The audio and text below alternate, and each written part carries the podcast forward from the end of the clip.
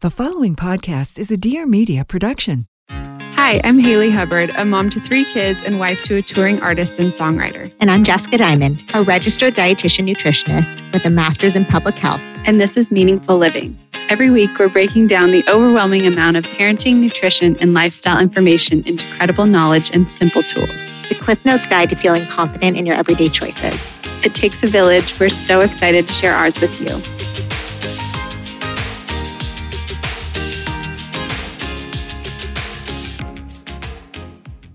Hey everyone, thank you so much for joining us today. Happy Monday. We are really excited for today's podcast episode because today we're breaking down all the myths surrounding starting your baby on solid foods. This is something I get so many questions about from my friends and social media community, just about starting your baby on solids. Jess is my go-to for this um, to answer all these questions. And so we thought it would be a fun and very informative episode where we could just break down the myths and answer some of the most commonly asked questions. I guess I'm just going to hand it over to you. I always love explanations of reasons behind things so I know why I'm implementing them. So I'm going to ask you, like I always do, why does this really matter so much? I'm so excited about this episode, but before we get started, I just need to set the stage of what's happening. Today has just been a case of the Mondays. I'm currently in my closet recording this episode. Bryce, as we were reading a potty book at about seven thirty this morning, he is pretending on our couch to sit on a potty, and I look down and he is just peeing all over my entire couch. Oh, no. You had a Monday moment? I had a Monday moment. And it was just so cute because he was practicing at, like he was on a potty, and it just happened to be that it was on our couch. Hard. How's the couch? How are you? The couch, the couch is okay. I'm okay. I stayed oh. calm. I could laugh about it once I put him down to bed. Oh my gosh. That's but, hilarious. And you're a rock star. I mean, Haley, I'm looking at her. She's sitting, you know, a week after surgery.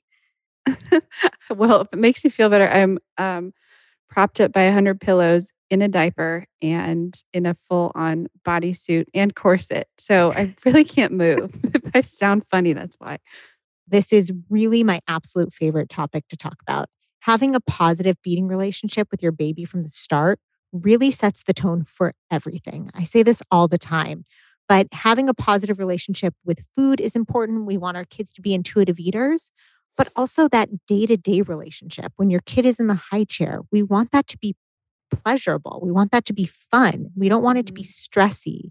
We don't. I want like it to be the word stressy.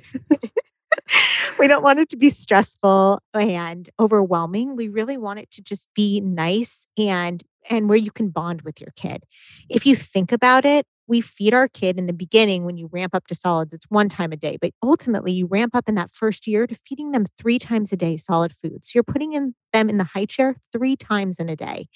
And if that relationship, if that interaction is stressful and it's a food battle and you feel really stressed, your kid's going to feel stressed. And that really kind of leaks or diffuses into other things. What I found is when parents feel really confident about feeding their baby and they know what to do, the milestone becomes messy and fun and stress-free. The babies thrive because they love it. And then that really makes all of those other moments when you're not feeding them so much easier because there's less total stress in your day. You couldn't have said that more perfectly. It's true though. And and I think starting with solids, I mean, we're going to cover topics about feeding across, you know, the lifespan, but really starting your baby is where there are kind of the most myths. There's the most misinformation out there. And it really should be simple and straightforward. So we want to answer all of those for you guys today. Well, before we start, I need to tell you that it all works really well. Everything Jess has told us, it's just transformed the eating habits in our family. And feeding Luca was just so much easier after she gave us the guidance that we really needed. She's given me all the knowledge I need to feel confident. So I know what to do and just feel good about what I'm doing, just as a parent. And then it's something that Tyler and I can do together as like a team, and it feels good. And we share it with whoever comes in our house, whether it's a babysitter or a nanny or a grandparent that's going to fill in for a little bit. You know, we get everyone on that same page because it's easy, it's simple. And that's what I love about it. There's just so many myths and so much misinformation out there around feeding your baby. And this is just really the foundation to which we built Meaningful Living upon. So I'm excited. Let's go. Yeah.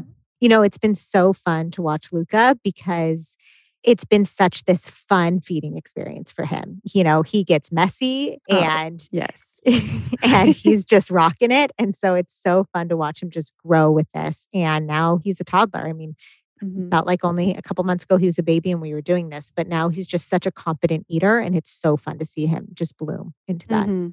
Oh, I could watch him eat all day. It's like one of those, what do you call it? A S R. It's just like so fun to watch him eat. He loves it, and he gets messy, and you know, we let him get messy. We're about to get to that point with Atlas. He's five months in like a week. No, he's almost five months. I don't know what's today. He's five oh. months. My goodness. I can't believe that. I that know. Is just, well, that's going to be fun. We'll get to show everyone how we do it with Atlas too. Yeah. Yeah. I love that. So I'm just going to run through some of the top questions that I get. And should I just start firing away? Yeah, let's get started. When do you start solids? Number one question. This is the number one question. the The answer is anywhere between four to six months, but you want your baby to hit certain milestones. So most babies, I should say, aren't ready until they're five or six months old. So the first milestone you want them to hit is that they can sit up with support, meaning if they're sitting in their high chair or sitting up with some support on their back, they're not leaning one side or the other or straight forward. The second thing is, is that you want to make sure that they have good head control so that their head's not flopping forward, which would increase their risk of choking. It's just telling you that their tongue control and their head control isn't ready yet for solids. And then the third, I think the most obvious milestone is really it kind of happens overnight. All of a sudden you realize your kid becomes obsessed with your food. So they're watching you feed yourself, they watch the fork, and they might even go reach for your food. So when they show a, a big interest in food. Mm-hmm. Yeah, Atlas is just starting to do that right now. He's five months. Well, he'll be five months soon. And you can just tell when he's sitting there at dinner with us, just watching us all eat, he's like, wait. And even Olivia will be like, Atlas is saying, Mommy, I want that food. Like she sees it. You know, what's funny is always with the second or third kid, they end up being ready a little sooner than the first kid because the first kid's just, you're not modeling as much in front of them because you don't necessarily have as many family meals with the first kid because they're feeding at different times. But when the second or third one comes around, they're kind of put into the bunch. And so they're just exposed to it so much more. Oh gosh, that's so true. I haven't thought about that. But yeah, both Olivia and Luca were six months when they started eating solids, and we just kind of waited, I guess, because I I don't know. I guess we just waited because we wanted to make sure they were ready. Yeah, Atlas is not even five months, and he's he's starting to show the signs. A lot of the signs, yeah. I should always say that there really is no rush because once you do start, you want to be consistent. That's the most important thing. And so a lot of times we're really excited to feed our kids solids. And then we start doing it. And we're like, whoa, this is a lot more work than I anticipated. And then you want to kind of go backwards. So really wait for those readiness cues from your baby. Mm-hmm. And their energy needs start to increase when they're about five to six months old. So it's a really nice time because that's when they start to naturally want to have more solids anyway. Mm, okay. When did you start feeding Bryce? Solid. I start. I started at six months. Kind of. I I knew so much going in that I knew how much work it was that I wanted to really wait for the readiness signs, and then I just said, okay, I really want to be committed that when I start, I'm consistent, and so that's mm. why I waited till six months. Okay. And did you start right away with baby-led weaning? Did you? How did you feed Bryce? A combination. So baby-led weaning, if you haven't heard of what it is, is it's just all babies around nine to ten months old, when they develop a pincer grasp, they start eating just regular table food in little garbanzo-sized pieces. And there's some newer research that has emerged that said if you start feeding your baby table foods actually early on, that you can help improve oral motor development. And oral motor development is just a fancy word for the muscles in their mouth. Your whole mouth is made up of muscles.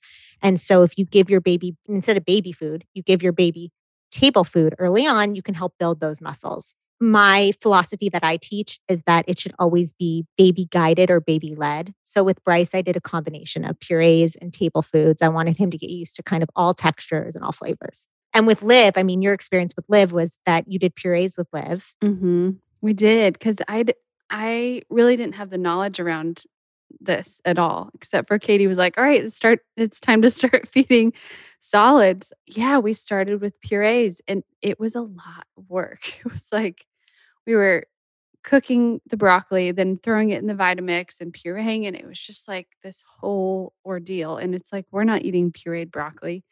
So it was making this whole separate meal for her, and we were freezing it, and that was fun. And it was this like, oh, we're doing the whole baby food thing. But I'm like, now looking back and and having gone through it with Luca, our second, it was just so much easier. You know, we just kind of broke down whatever meals we were having. If we were having, you know, lasagna, or I'm trying to think like a, a Mediterranean bowl, we would just give him the pieces from our deconstructed. Yeah, deconstructed. That's the word. Exactly. Deconstructed anything. Yeah. The whole idea is that in that first year, we want to expose our babies to as many flavors and textures and spices and foods as we can. The more that they're exposed to in that first year, the better their palate is throughout their entire life. And so the more that we can give them the same foods that we're eating, I think it's just naturally that we expose them to more foods and flavors then. Next question is, how many meals did you start with? So this goes along the lines of you don't want to bite off more than you can chew. So I like talking about it ramping up, ramping up to solid foods. So the first month that your baby's ready, start with one meal a day. The second month, ramp it up to two meals a day. And then by the third month, ramp it up to three meals a day. That way, you're just not biting off more than you can chew. You are being consistent and your baby can start learning. In the beginning, it's so much more. It's they're getting majority of their nutrition from their milk and formula. So this is really for them to learn how to feed themselves. And so being as consistent as possible is the most important thing. This is also a dumb question. And I've already forgotten. Does it change their poop at all? It does change their poop. Their poop completely changes when they start solids. So with everything in that first year, right when you feel like you're getting the hang of it or something is normal or consistent, you then add something else in and it changes. So right when you're used to their poop and you know how to handle it and you know how to, you know, make sure that they're not constipated, then they start solids. And at some point your kid will get constipated with starting solids. So your poop changes from the nice poop of formula or breast milk to a different color. And uh, most of the times it becomes, they become more constipated. So the trick for constipation is that you want to make sure that you give them a P-named food. So prunes, plums, peaches, pears, anything that starts with a P, and hold back banana. Unripe banana is very constipating. So a lot of times just doing those two things can help constipation so much. For some reason, our kids have the opposite problem. So I've never had to, never really had to use those, but in which we use breads, bananas, mm-hmm. Exactly. You just, you, you do more, more fibrous foods like bread, which is kind of counterintuitive, but yes, to kind of just bulken up their stool. So bananas, breads, rice, those types of things.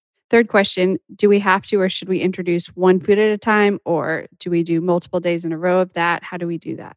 So it used to be thought that you would do the same food for multiple days in a row. So say you were doing peas, you would do peas for three days in a row, and then you would switch to the next food. You don't need to do that. You can do any food except for foods that are off limits in that first year. But with the foods that you can do, you can give it in any order you want. So you can do peas at one meal, avocado at the next, sweet potato at the next. You can do whatever you want in that realm. A lot of times it ends up that you give your baby the same food a couple days in a row just because you've made a batch of it. So you have it on hand, but you don't need to do that. What about allergy foods? Do you do that in the same day? Yeah. So, so there are some high allergen foods when your baby starts. And so with those high allergen foods, the newer research says that you want to give those foods early and often. When you start solids, you want to introduce them, and you want to introduce them often enough. So you don't want to start giving your baby one of the high allergen foods, you know, eggs, peanuts, any sort of nuts, dairy, fish, shellfish. You don't want to give it to them, you know, at six months and then wait to give them eggs again at nine months. So you want to just make sure you're doing it frequently enough. We have a whole list in the course that'll walk you through everything on how to introduce high allergen foods. But the most important thing to remember is to do it, yes, single ingredient in the beginning, because if your baby has some sort of reaction, you want to know that it came from that food. So you don't have to decide what was causing that allergen, and do it early on in the day so you have enough time to watch them throughout the day. The whole idea is introducing high allergen foods early on in their life will actually decrease their risk of forming food allergies. That's so good to know. And we should say with all of this, it is so important. Every baby is different. And so whether it's anything we're talking about today or high allergen foods, it's always good to talk to your pediatrician because every baby is different. So you want to make sure whatever you do is safe for them. But this is what has worked for a majority of kids. I have a question. Speaking about pediatricians, I've had so many friends come to me, and my own pediatrician has even told me this, to start with cereals. And I'm just wondering why that's still kind of floating around out there. Why is it important to not eat so many cereals? How often should we do cereals? Should we just not do cereals? So feeding is really interesting. In nutrition and the feeding world, the information and the research is really kind of cutting edge and is ever-changing. And so a pediatrician has so much to worry about. And in typical medicine, if we think about people that aren't pediatricians, right? If you're an adult doctor, nutrition isn't kind of intertwined with medicine as much. But in pediatrics, nutrition is a major part of it. So your pediatrician a lot of times gives so much guidance on feeding, but what they may have learned when they were in medical school or training or from their experts, throughout time, things have changed. And so there's just newer research out there. And so I am seeing a really big change in the pediatric front. Let's talk about baby cereals. But I'm starting to hear a lot more pediatricians telling patients that, you know, the benefits of fortified cereal, but that you don't have to start with that, but that it can be something in the baby's diet. So infant cereals, it used to be thought that you start with infant cereals and that's just, that's when your baby's ready to start solids. That's what you start with. Now you can start with anything. You do not need to start with infant cereals. When you do do infant cereal, they're fortified with iron and zinc, which is nice for breastfed babies because your baby's iron and zinc stores start to decrease when they're around six months old. So the idea of fortified baby cereal was to just fortify it with extra iron and zinc to make sure that the baby is meeting those nutrient needs.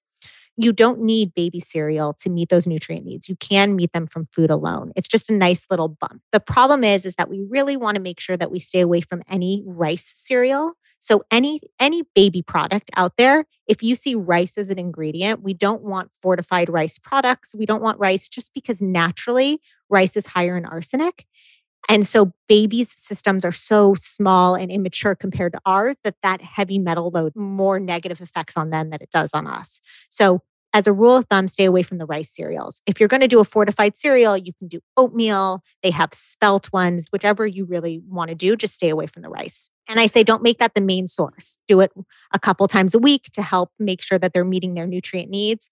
But there's other types of foods that you can do, such as beans and legumes and other things. Eat green leafy vegetables paired with lemon or other vitamin C source that really helps them meet their iron needs. Another question I feel like I get regularly is, what about food pouches?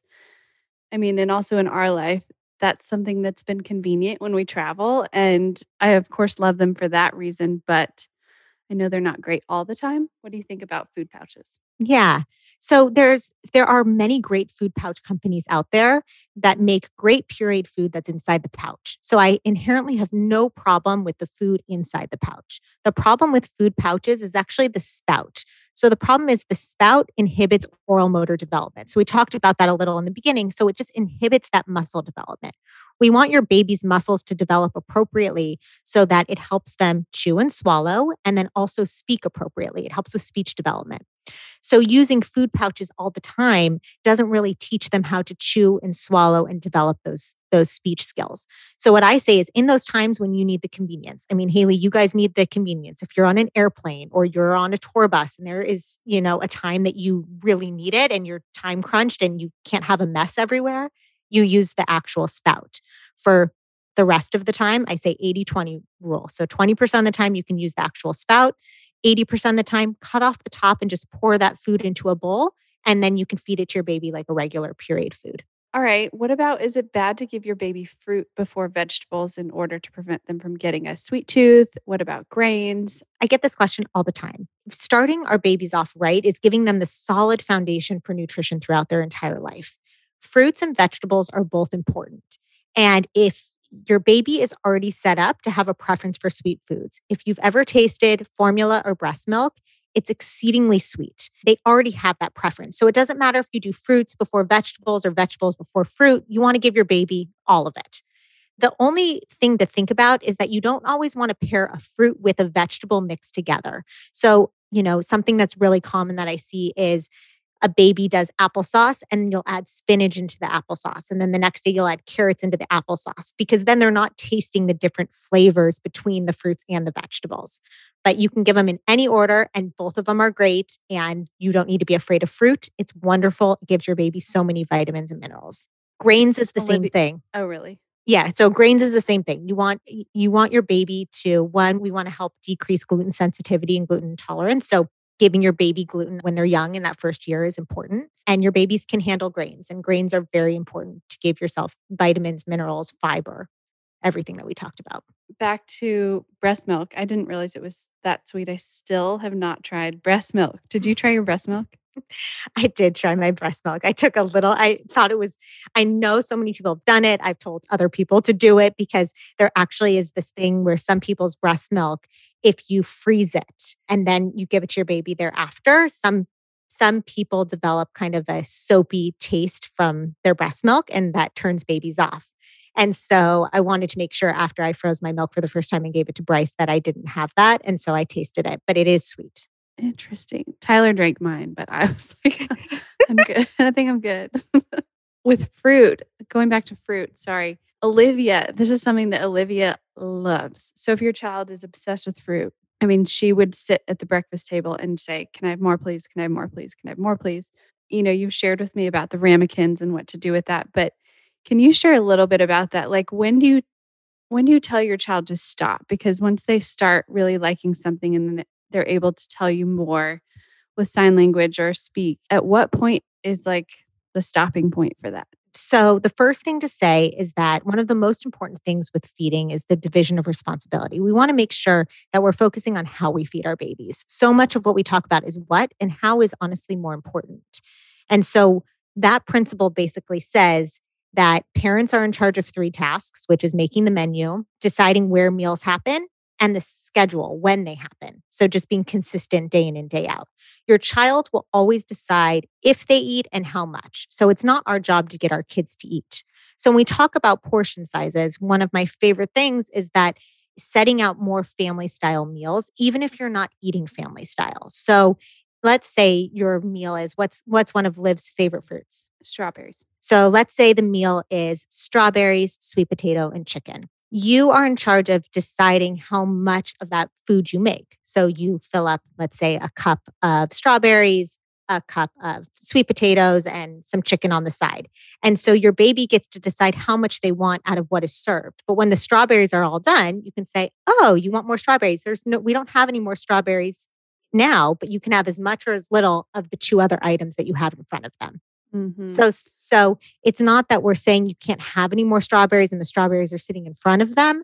It's more of you just decide. I mean, if you cut up an entire carton of strawberries and you have them out on the table, once they're done, they're done. So it's right. The same type of idea. But I should say every baby is different. And so it's our job to listen to them, not tell them how much is okay for them to eat. We really want to listen to their cues. Mm-hmm. So you feed them until they're no longer hungry.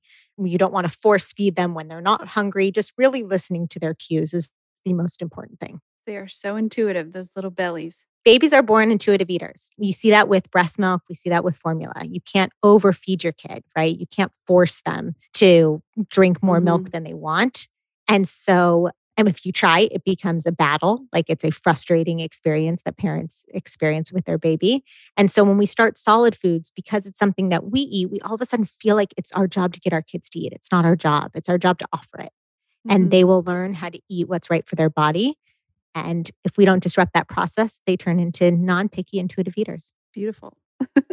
Sometimes it just doesn't seem so intuitive to actually do that. And so it's this mental training process of like, oh, wait, she doesn't have to eat her whole plate. So, you know, you're like, oh, well, I cooked all this food and you're not even hungry. Like, are you serious? Realize that after, you know, they were having, it's not like they were snackers all day. We have structured meals. We have the eight a.m., twelve p.m., four p.m. snack and six p.m. dinner. Okay, so they're not snacking all day. They must really not be hungry right now. And so that took a while to actually let it sink in. Absolutely. And I think that's really when we were creating the Intro to Solids class that gives you so much information. I think that when you start solids, you think like, okay, the pediatrician gave me the go-ahead, it's time to start solids. But there's so much information that's important that is really simple. But once you learn it, you're starting your baby off with that right foundation. And so if you start these principles now when you start solids, it really carries into toddlerhood and childhood and gives you that practice you need. You learn these skills.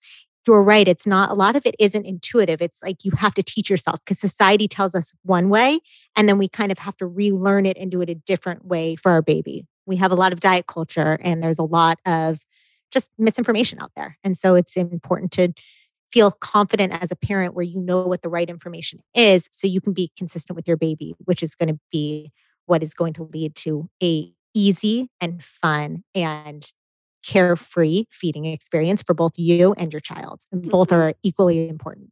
Yeah, that's the goal. And it is possible. Okay, so going back to purees, another question I get a lot is, do you have to do a level one and then a level two, et cetera? And for those of you that don't know, level one, level two, level one is like really pureed, like a smooth puree, almost like a soup, right? And then two is more of like a chunky blended. So you don't have to do level one, two, and three. It used to be thought that you basically, that baby food was bland and pureed. And so what I want you to take away from the podcast today is that we don't want baby food to be bland. We really want it to be flavorful. The more flavors and textures they're exposed to, the better.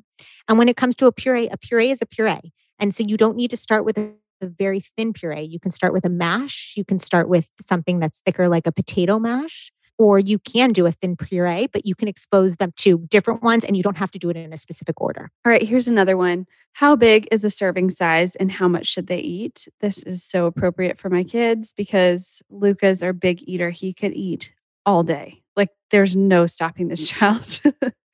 I never know how to ha- handle it. I'm like, okay, like here's more meatballs. I don't know. So a serving size for a baby is going to be different for every single child. A serving size in the beginning, we should say when they're learning to eat, they're really not going to get a lot in their mouth. It could be that they consume zero percent of what you give, and that's totally fine. A successful meal is zero percent or one hundred percent. But a technical serving size is about a tablespoon of food. So that's not that much. But some babies can have twenty tablespoons of food at a meal, and some babies may have half of a tablespoon at a meal. So it is variable. There's not one perfect serving size for each kid. Every kid is different. So exactly what you're doing with Luca, which is you're listening to him and listening to his cues. And something we touched on earlier, but it's really about serving food in a family style manner so that if they want, you know, the meatballs are here and maybe you put out five meatballs, and when the meatballs are done, he can have as much or as little of the other items that you have, which might be cheese or spinach or something like that. And so you always want to make sure he's getting enough food, but there is an amount. You don't have to just give him endless meatballs, I should say. And when you just said spinach, it reminded me of something like, even if something like spinach isn't something that you typically have in your diet, I feel like don't be afraid to give that to your child and let your child try that and incorporate that into their lifestyle. And this is kind of the time to start experimenting and and having fun with foods. Absolutely. At least we've found that. Yeah. I mean, it's really stepping out of your comfort zone. Your kids are going to learn what you do. And so the more that you can think of, oh, we don't typically have kale, but I'm going to puree up some kale. I want to ex- expose them to that flavor and that texture. The more you feed them in that first year, the more you expose them to, the better their palate is throughout life. So definitely step outside your comfort zone. One of my last questions, is it important to eat with your child? Um, and of course, you've touched on family style meals and how important that is, but like you being present at the table. Definitely family style meals are important in the sense that the more you eat with your kid, the more they learn from you. So definitely every opportunity you get, do family style meals. It teaches your kids manners. It teaches your kids to eat the same foods that you're eating. It, they watch you. I'm also practical. I understand that family style meals are not possible for most families, even possibly even once a day, right? So the most you can do, the better. But when you're not having family style meals, set it out so it's in a family style manner. So it's not just like your kid has just the food on their plate. Set it out so that they can start to ask for as much or as little of any of the food items that they want out there. And the other thing to do, which is one of my favorite hacks, is dinner for kids is usually earlier than the time that you're going to have dinner with your significant other. And so I always say to parents, whoever is feeding the kid at that earlier period of time, just have about a quarter of the meal with your kid so that you can still eat with your significant other later on, but you're eating with your kid the same food that they're eating. It really helps. So it takes away that pressure of having to have dinner set for everyone at the meal and then you all sit down, but you're modeling that behavior with your kid and eating the same food they are so that they can learn. So awesome. I didn't think about that. When Olivia was smaller and she started eating at those regular meal times, we kind of made this family decision. And I feel so grateful that we could, because Tyler is home quite a bit, especially now, but that we just eat at eight a.m., twelve p.m., and six p.m. And those are just our meal times now too. And I thought at first six p.m. was going to be so early because it, it does just feel so early. But now I actually like it. I feel like it gives my stomach a chance to settle before I go to bed. And it's worked out well for us. It, it was an adjustment for sure. Absolutely. And and there, you know, for some people that six p.m. is possible. For some people that six p.m. slot or five thirty p.m. slot might only be possible one time a week, once every other week. But anytime that you can do it, do it. It'll be more enjoyable for you. It'll be more enjoyable for your kid. But I do like to say that I like to take the pressure away from it, where you can still get benefits of family style meals without everyone sitting down together. Just eat what your kid is eating with them. All right, Jess, let's talk about favorite products. You're always so good about telling me what's new and, and what are like the main things that you need, because it's not that many. It's just a few things. But what are your favorites? There are so many products out there, and there are only a couple that you really need to set your kid off right. And don't get overwhelmed with too many products. If I had to say kind of the top five products that you need to start your baby off right, number one is a good high chair. You want a high chair where your kid can sit up, where it has good support. So they're sitting straight up. You don't want them like reclining backwards. You really want them sitting straight up, and you want there to be a footrest. So if you've ever breastfed a baby, if you've ever seen anyone breastfeed a baby, unless they're really tight onto your chest, they don't really latch very well. And it's the same thing when it comes to feeding. When they start solids, they really want to feel secure in that high chair. So you want to make sure your high chair has a footrest so that they can feel their feet are pressed on it and they feel secure where they're at. They'll be much more successful with feeding. And I'm sure, Haley, you can talk about this, which is a splat mat and a really good bib. Feeding is messy. It should be messy. And so you want to just make sure that you can do what you can to contain the mess. All of our kids are messy eaters, but both of those things have come in so handy. We double bib. We do the like smock type bib and the scoop type bibs that like catch everything. So we we double up. I love the double bibbing. I do it too. And you can also just bring your kid also down to a diaper in the beginning. Sometimes the bibs, when you're first starting solids, they're just, you know, they're so big on them that you can just say, take it down to a diaper. Don't waste any clothes. Don't ruin any clothes. They will get messy. That's how it should be. Uh, they learn a lot from the mess. And so allowing them to be messy is actually will help them with that sensory exploration of food. So a mess is important. We just want to contain it. So a splat mat underneath the high chair and those bibs. The last thing I would say would be appropriate cups and silverware. You want an open lid cup. You want a straw cup. I would just start with one of each and let your baby get used to it. And then you can start adding on from there. And then you want your baby's first utensil. So we show you through the course really how to get your kid to self-feed. So when you're doing a puree, you really want to help your kid pick up that spoon on their own and self-feed themselves. And so there's a couple great, you know, first utensils out there that are flatter, that have a, you know, the handle is easier for a baby to pick up.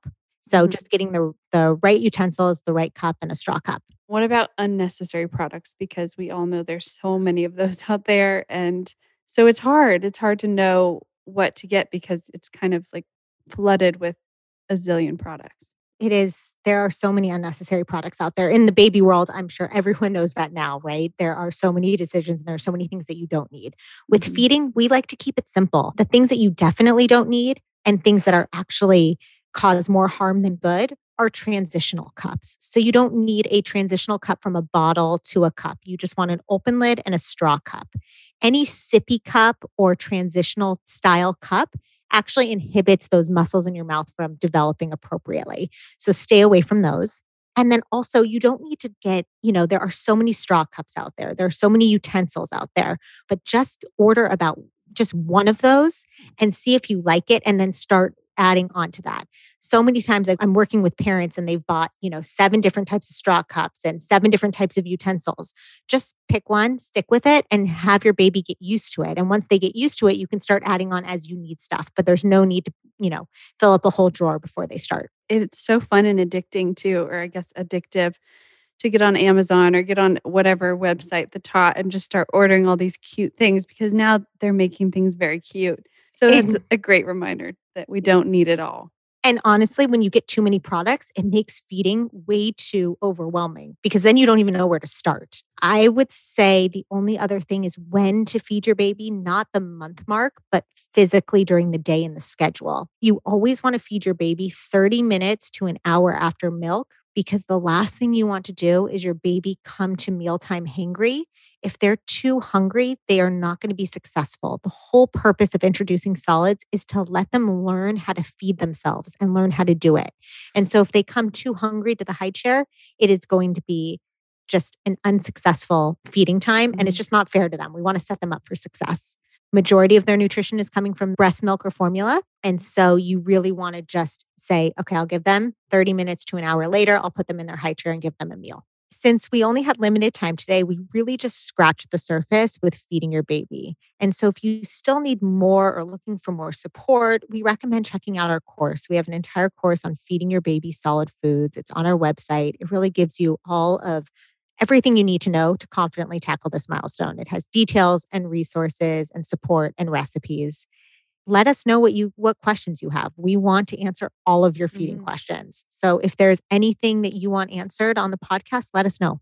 Amazing. Jess, thank you so much. You're always so good at this. And, and I always learn so much from you every time we talk. Honestly, this is my favorite subject matter to teach. There's nothing more important to me than helping raise intuitive eaters right from the start and making your life easier as a parent, right? If feeding starts off as a struggle, or if you feel overwhelmed or not confident with it, it just really blends into so many other parts of your day and makes your life so much more stressful than it needs to be. So it mm-hmm. is my pleasure. This is what I love. And I really just want every parent to feel confident and know exactly how to do this so that they can focus on, I'll be cheesy, but the meaningful moments of sitting down and having a family meal and not feeling so stressed about it. I get mm-hmm. parent stressed all the time over feeding. And so really setting your kids up with a good foundation is one of the best things we can do.